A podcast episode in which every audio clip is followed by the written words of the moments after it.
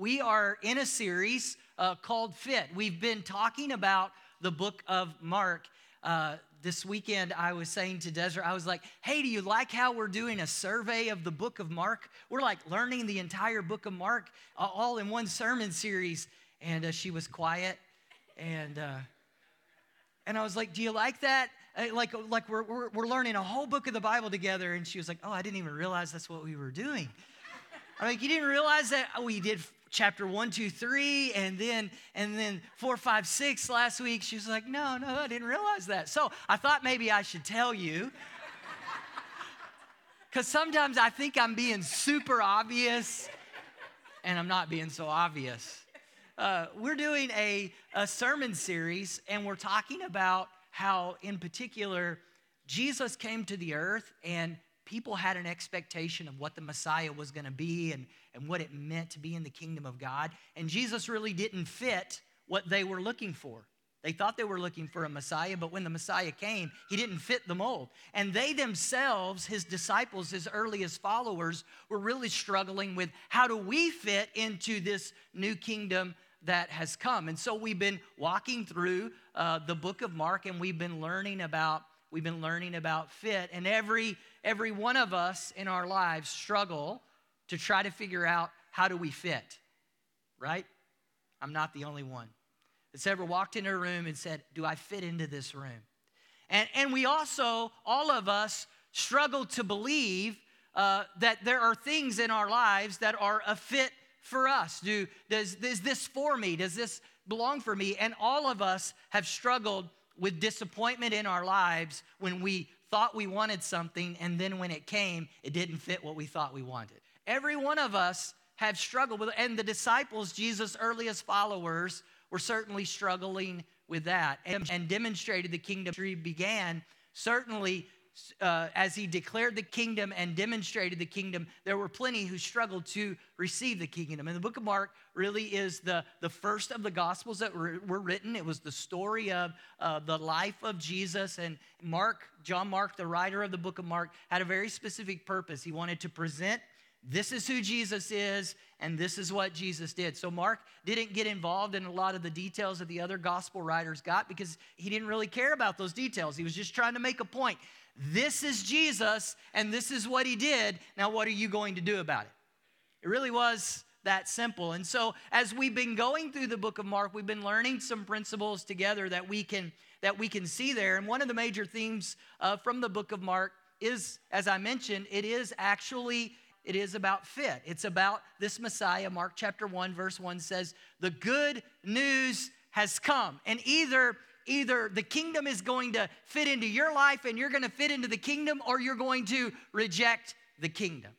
Oftentimes we try to we try to complicate spiritual matters. We try to complicate relationship with God. And, and I believe Mark was the kind of guy who didn't like to complicate things. He wanted to make it really, really simple. Here's the kingdom of God. Either you're going to fit your life into the kingdom, because this is what the kingdom life looks like, and, and you're going to allow the kingdom of God to, to change you and transform you, or you're going to reject the kingdom of God. Either there's room in your life for Jesus, or there's not room in your life for Jesus.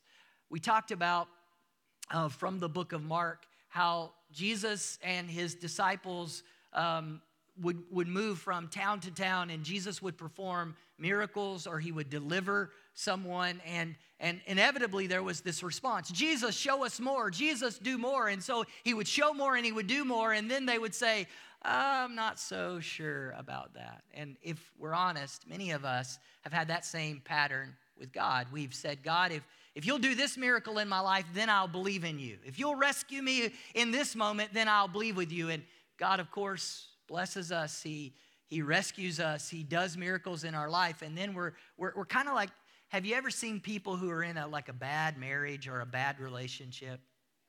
And, and it's like, and it's like one of the people in the relationship is always, always waiting for the next thing or demanding the next thing. If you really love me, you'll do this.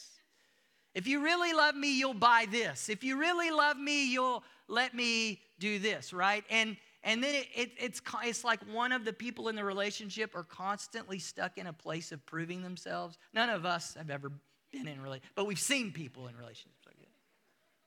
Right? And that was exactly how it was for Jesus as his ministry was starting. The people just kept saying, Prove yourself, prove yourself, prove yourself.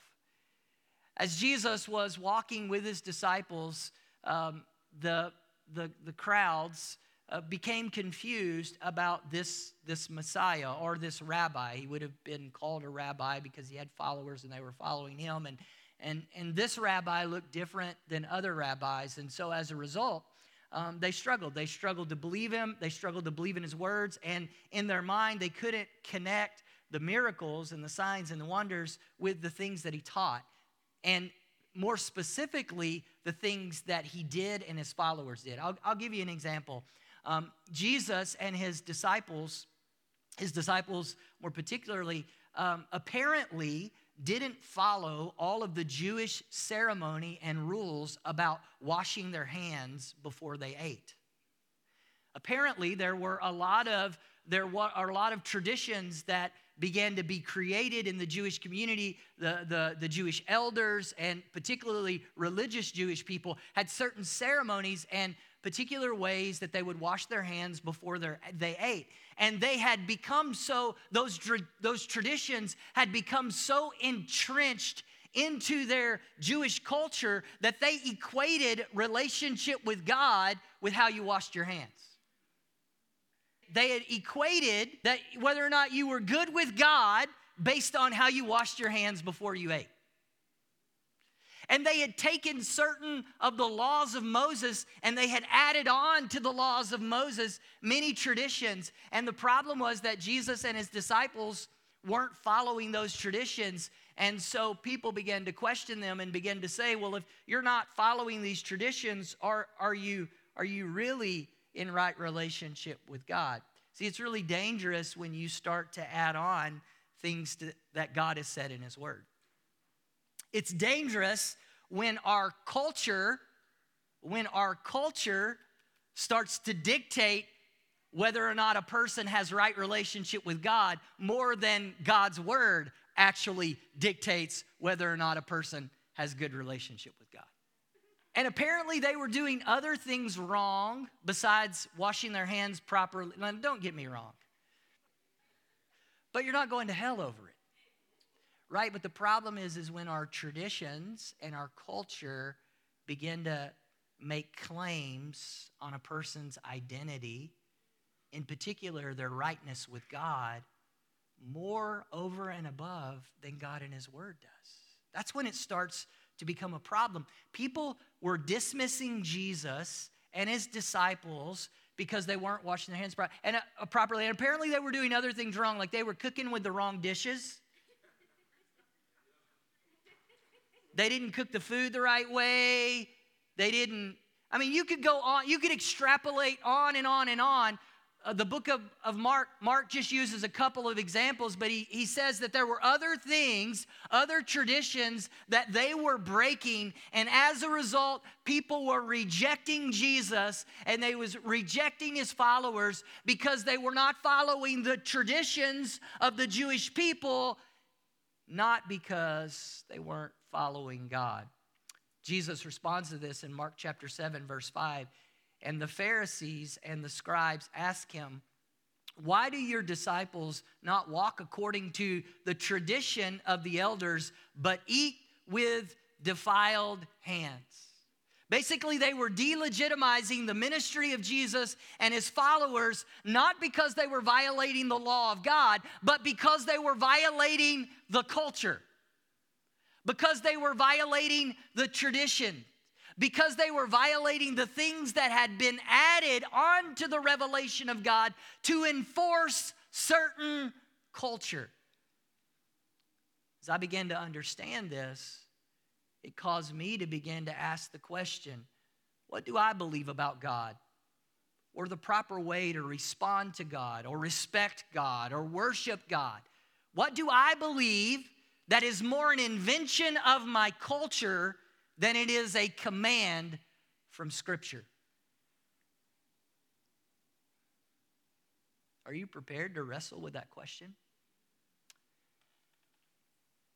even more significantly, in a diverse community like ours and in a diverse nation like South Africa, what do we require of other people? What do we add on to other people that we believe is a requirement for them to be Christian that is actually an invention or an expression of our culture rather than what's actually in God's Word? See, it's dangerous it's dangerous when you preach your opinion and when you preach your culture rather when, than when you preach God's word. That's why we that's why we encourage you to have a daily 20 so that you're spending 5 minutes at minimum in scripture yourself every day because I don't want you believing what Randy has to say. I want you believing what scripture has to say. Because as much as I may have lived in Africa for the last 12 or 13 years, as much as I've, I've lived in South Africa for the last seven or seven and a half years, here's what I understand. I'm still from the United States.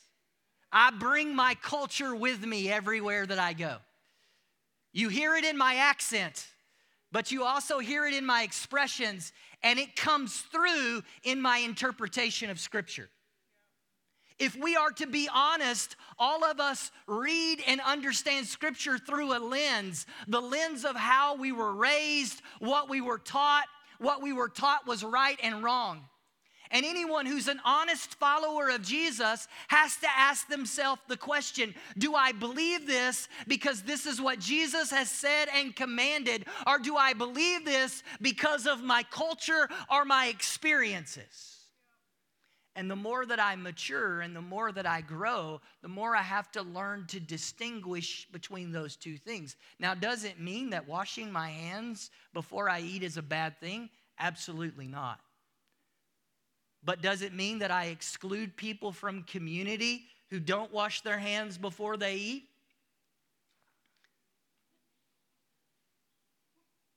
Maybe I don't eat after them, but.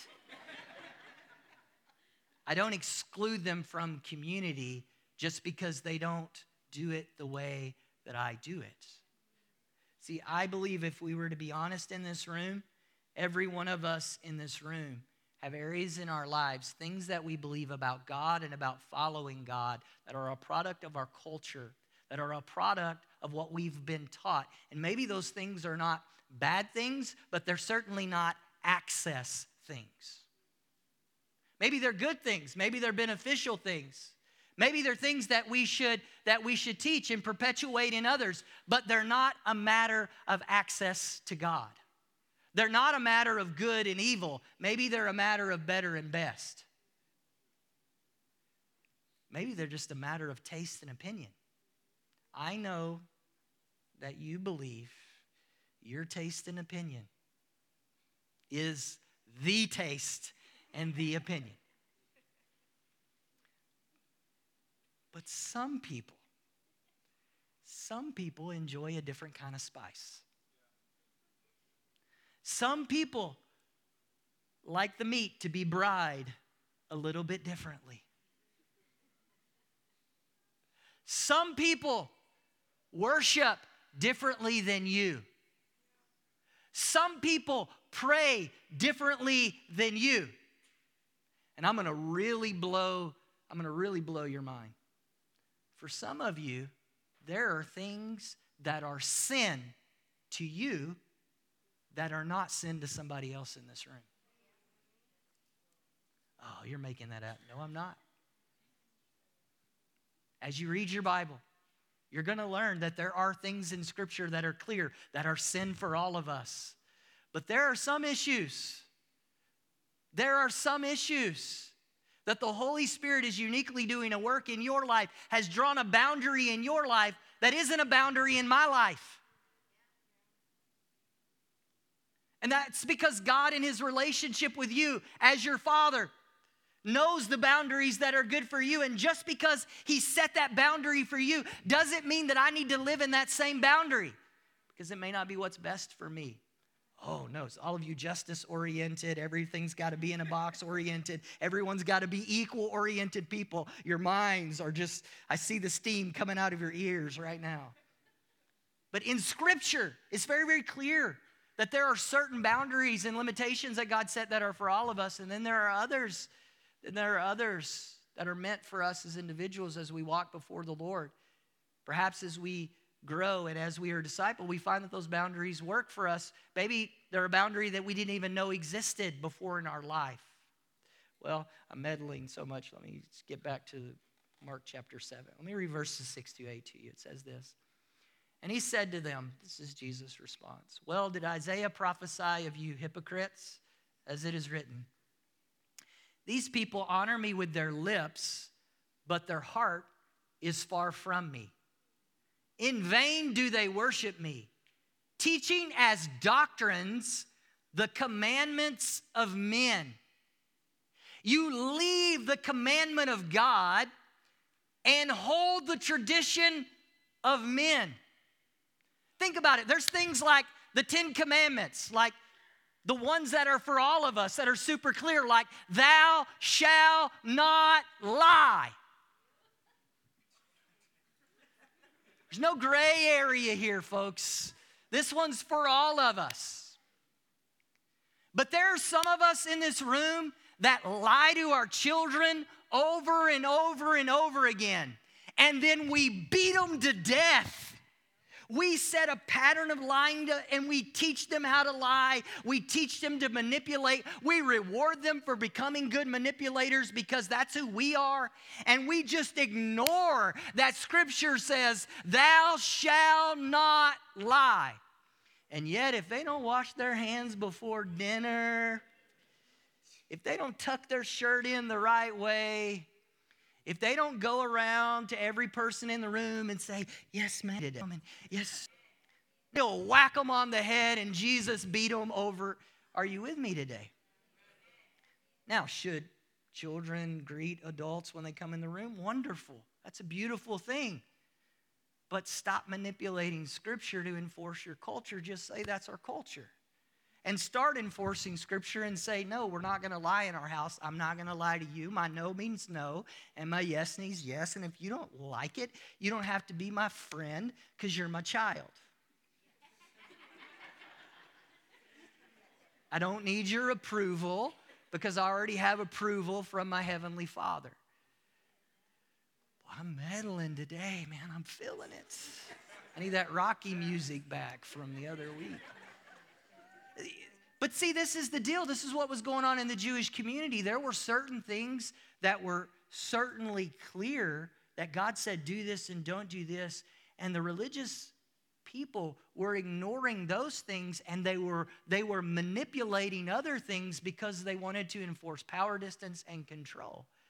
And Jesus is just calling them out on it. You're, you're rejecting the kingdom of God. You're rejecting me. You're rejecting signs, wonders, miracles. You're rejecting the people that are following me because they're not following tradition, but you won't even, the tradition that you, you are commanding right now, you're not even living up to the law upon which that tradition was built. The foundation of any culture that has respect must be rooted in honesty. And so putting on the facade of respect, but not respecting at a human level the dignity of every individual so that we can deal honestly with one another absolutely erodes any basis upon which we can work. It erodes any basis upon which we can have a successful culture. So, how ridiculous is it that we have a culture that saves face but stabs you in the back? Jesus says, Listen, you want to reject, you want to reject me because we're, we're not following the tradition, and yet you don't even want to live up to the law of Moses that you espouse. See, hypocrisy exists when I overinflate my compliance to mask my hidden rebellion. Hypocrisy exists where I overinflate my compliance to mask my hidden rebellion. I become a, an obsessive compulsive about washing my hands because in my heart, in my heart, I know that I'm far from God. In my heart, I, I have a lot of areas that I won't allow the Holy Spirit to even deal with me about. The problem with hypocrisy, the problem with hypocrisy is that everybody knows it but you. The problem with hypocrisy is that everybody knows that you're an obsessive compulsive about washing your hands. That that according that you're doing all of the traditional things, but you're a liar and you can't be trusted. Everybody knows that you go to church and you pay your tithes, but you're having an affair. Everybody knows you're doing the religious stuff, but you're playing a game. Jesus says, Listen, you, you guys, you put on this show, but your life tells the story. In spite of the fact that Jesus was doing miracles and healing people and delivering people from demonic power, the tension in the narrative of the life of Jesus was his truth was confronting the hidden things in their lives that they, they, they just were unwilling to deal with. The gospel starts with here's the good news. And it turns to this story of what are you going to do about it? Are you going to allow it to fit into your life and bring transformational change? And are you going to fit into this kingdom? Or are you going to build for yourself an alternative kingdom? As you read Mark chapter 6 and uh, 7 and 8, 7 and 8, just more miracles begin to unfold. And that same pattern that we saw in 1 through 6 continues. And then you get to Mark chapter 9. I want to read this to you from verses 30 through 35. And it says, And they came to Capernaum, and when he was in the house, he asked them, What were you discussing along the way? Jesus has been in this pattern, he's been doing miracles. They were asking questions, he would respond, exposing the hypocrisy, bringing them back to the kingdom. And miracle after miracle after miracle has happened. Uh, it led to the Mount of Transfiguration, in which literally the glory of God was shown on the mountain. The old prophets showed up, uh, and a few of the disciples were actually there. They saw Jesus be endued with the glory and the power of God. It was this un, just unimaginable experience. And so they come from all of these miracles and all these signs and all these wonders. They come from the Mount of Transfiguration and they're walking along. They go to Capernaum. And when he was in the house, he asked them, What were you discussing on the way? But they kept silent. For on the way, they argued with one another about who was the greatest. And he sat down and called the twelve, and he said to them, If anyone would be first, he must be last, and all, the last of all, and a servant of all. You ever heard the expression, missing the forest for the trees? You ever heard that expression? Talk about not seeing what's in front of you. And the disciples, his closest followers, were guilty of it. See, we've read up until this point in Mark 1 through 8 about the religious people, right? And those who were not his followers, who were struggling to see do I really fit with this Jesus? Does this Jesus fit with my idea of the Messiah?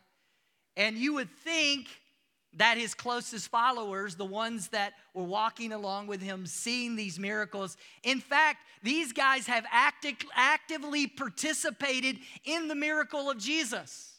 Like when he did the whole multiplying bread and fish thing, they had been a part of that. They had collected baskets full left over. So they had been participants in a miracle.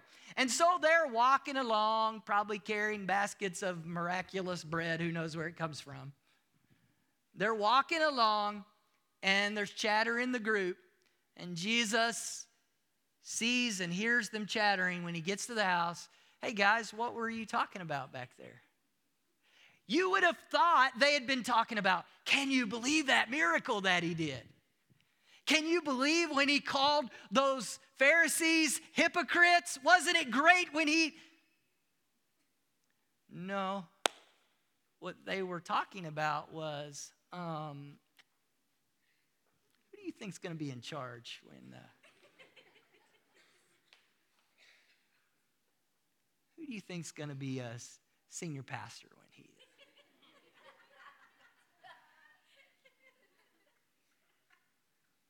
Who's going to be the boss? Who's going to be the manager? Who's in Jesus? This is wonderful. A new kingdom is coming. Where do I fit into that kingdom? What is my power? What is my role? What is my title? What is my responsibility? Imagine. Now, I, I, know if you or I were there, we would have been oohing and awing over the miracles. We would have been thinking about writing down everything he had said and done. But these guys, they were worried about their place. They were worried about what their new authority was going to be, what their, what their title was going to be. Imagine being that close to Jesus and that close to the kingdom and yet not understanding it. Imagine being intimately involved in its explosion on the earth, literally, physically involved in some of the first miracles that Jesus would perform, and yet still missing the point. They'd recently experienced the Mount of Transfiguration, and yet they still didn't see Jesus. They still didn't understand his kingdom. After the Mount of Transfiguration in this chapter, go home and read it in your daily 20 this week. While Jesus was up on the mountain and transfiguration was taking place, some people came and said, "Hey, you're that you're following that Jesus guy and he's doing miracles, right? Well, I've got this son and he's suffering from epilepsy and he's got this stuff going on. Can you help him?" And they tried to help him and it and it and it didn't work. They had experienced their first organizational failure. They had just abysm, abysmally, that's a hard word to say, failed. And here they were, their first opportunity to really question, talk about it. And the question wasn't, oh man, we, we need to learn this kingdom, we need to embody this kingdom, we need to, no, their question was, who gets to be in charge? Their response to this situation was not all that different to the crowds are the Pharisees. It's the same paradox that we all walk in as human beings. See, the human paradox is that we are blinded by our need to be seen. We are deaf due to our need to be heard.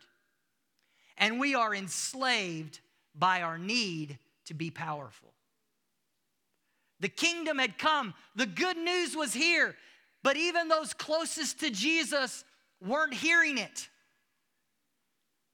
because they needed to be heard. The kingdom was right in front of them, performing signs and wonders and miracles, but they couldn't see it because they were concerned about being seen themselves. What's my role? What's my title? What's my position?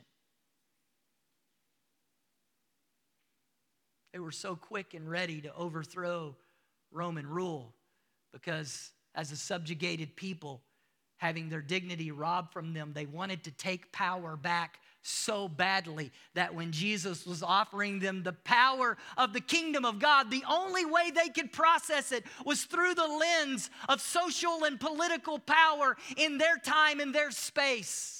They were stuck and limited. Their identities were stuck and limited by who gets to be in charge right here, right now. And Jesus says, Friends, you're missing it. It doesn't matter at all. The first, the first in the kingdom is last. This kingdom is so turned upside down from the kingdom of man. And it, is it possible for you to consider for a moment that much of our traditions and things that we have added on to the revelation of God were ways in which we could control and process and manipulate our desire to be seen, our need to be heard, and our hunger for power? Jesus says, if you want to be great in the kingdom, you got to be humble. And then he went on, and we're going to talk about it over the next few weeks, to allow himself to be humbled and humiliated in a way that was beyond any of their ability to comprehend. Why? Because the kingdom of God, the power of the kingdom of God, absolutely needs no human affirmation. Jesus didn't need to prove anything. And what he was saying to them was if you're really my followers, then you will follow me along this path of no longer needing to be seen, no longer needing to be heard, no longer needing to be powerful, because what you understand is that this kingdom is all powerful. That the good news, the gospel, the message of this kingdom cannot be suppressed. I love the Bible so much for a lot of reasons. But one of the reasons that I love Scripture so much is, and you, it's in our, you cannot argue the fact that there is no other book in human history that has been more scrutinized than Scripture. And yet, over and over and over again, through every scientific, archaeological, sociological test that it's been put to, when an honest evaluation is done, it comes through as true. There's not an honest, there's not an honest expert in the world that can that can that would not tell you that versus every every manuscript test that is out there that there's no other book in history. There's no other book in history. Period. More provable and more factual than scripture. I love scripture. Why? Because the good news is irrepressible. The message of God is irrepressible. God's not up in heaven like, oh man, if Randy doesn't post on Instagram this week that meme about me, I just don't know that people are going to know. No. All of creation echoes. You and I, you and I could be, we, our mouths could be sewn shut and the message would still go forward. Does that mean that I be silent? Absolutely not. And that wasn't what Jesus was saying to his disciples. It was just, we're not operating from a place of insecurity here. Here's what I would submit to you I would submit to you that much of our sin and many of the areas that we struggle in our lives are rooted in insecurity in our identity. It goes all the way back to Genesis chapter 3. That, that we're so desperate to be seen, heard, feel powerful because we had our identity and dignity robbed from us in the Garden of Eden. In fact, it's not really true to say that it was robbed from us. We actually gave it, we exchanged it because we didn't want God, we wanted to be God. And what Jesus was saying is in this kingdom, there's one God, and you're not Him. And if you're going to be in this kingdom, if you're going to be in this kingdom, then you're going to exchange your need to be God you're going to exchange your, king, your, your need for control, your need for affirmation, your, your, your need to be seen and heard and feel. You're going to exchange that need. And in my kingdom, as my kingdom expresses itself, we don't get caught up in all of this stuff because our confidence is rooted in this kingdom that is transcendent.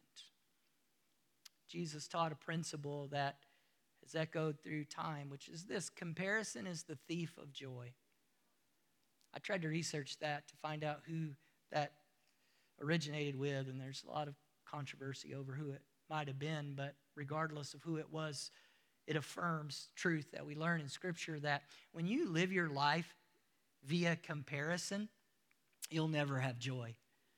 And the problem with the problem with sin, prob- problem with the struggle that many of us have with sin, is it is often driven by comparison. You compare yourself to others and you say, I don't have what they have, and so I'm gonna, I'm gonna take, I'm gonna get, I'm gonna manipulate, I'm gonna make that happen. We believe our happiness is dependent us, on us having the same thing that other people have, that if we have the same experience that other people have, that maybe it'll fill the void in our life. And so much of our sin is chasing, is chasing comparison. And Jesus, to his closest followers, said, Listen, don't be, don't be like the Pharisees. Most of us in this room would say, Oh, I'm, I'm not like the Pharisees. We love the Pharisees to be the bad guy.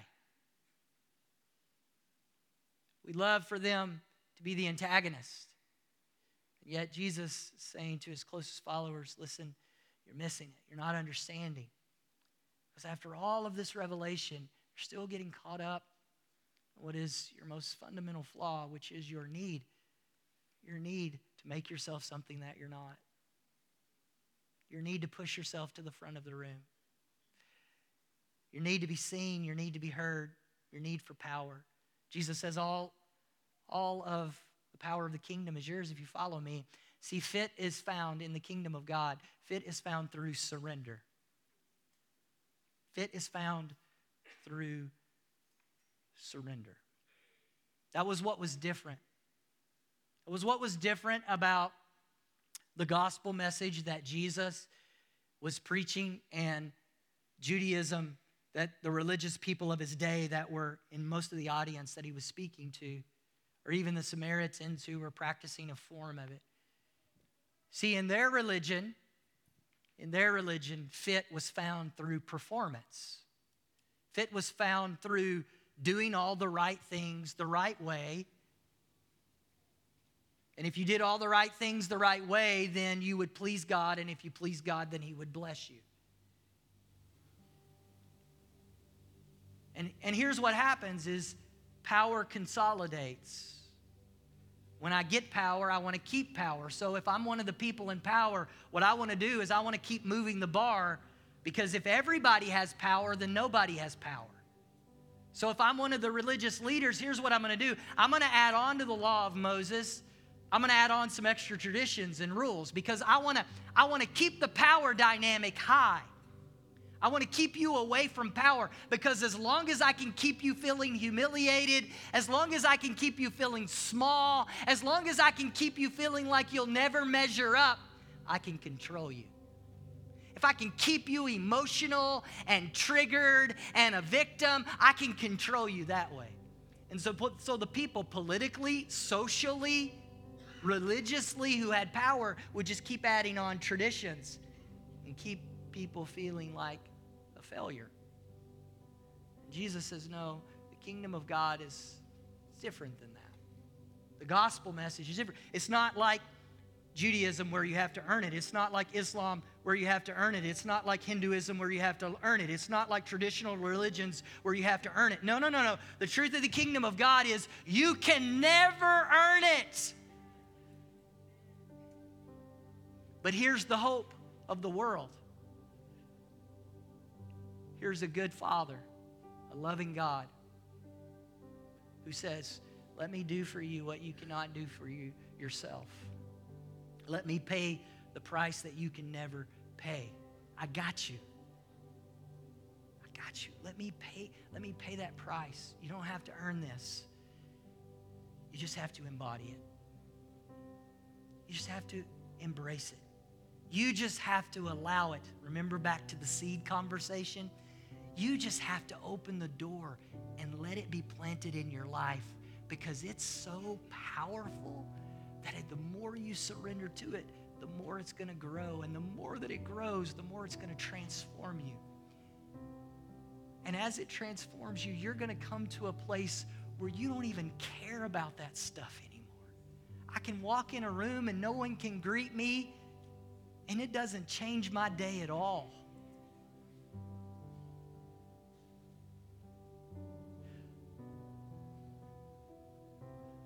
The boss can the boss cannot promote me and guess what? Maybe I do find a better job somewhere else.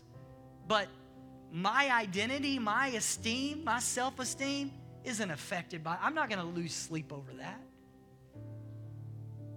He doesn't know what he doesn't know. I face obstacles and problems and circumstances in life in which my physical life or my, my reality in this situation is threatened. And yeah, I, I, I walk through it, I deal with it, but my faith isn't rocked or shaken because take this body out. It's okay, I got another one coming. I have a transcendent kingdom that is growing inside of me that is irrepressible live in that confidence in that space. There's nothing the enemy can throw my way that'll lure me away from the goodness of God. Jesus in Mark chapter 8, verses 34 through 37 says this And calling the crowd to him with his disciples, he said to them, If anyone would come after me, let him deny himself, take up his cross, and follow me. For whoever would save his life will lose it. But whoever loses his life for my sake and the gospel's will save it. For what does it profit a man to gain the whole world and forfeit his soul? For what can a man gain in return of his soul? This upside down kingdom that Jesus was preaching, this gospel, this good news that Jesus was preaching, it was rejected not because Jesus wasn't showing enough of the power of God he was healing sick people and delivering de- demoniacs. No. The reason he was marching toward the cross is because people were rejecting him. And they were rejecting him because this kingdom wasn't one. This kingdom wasn't one of building your reputation in this world, of building your life in this world. People rejected Jesus because this gospel that he preached was surrender your life in this world. Grow small. Be small so that you can experience the bigness, the greatness of the kingdom. And that threatened everything. That hope, that life that once and for all removal of your need and my need to receive validation externally from others and from a system that would subjugate us through this kingdom was being removed once and for all. And the good news for you and I today is that it's here for every one of us. And the degree to which we will surrender to it is the degree to which it will transform us.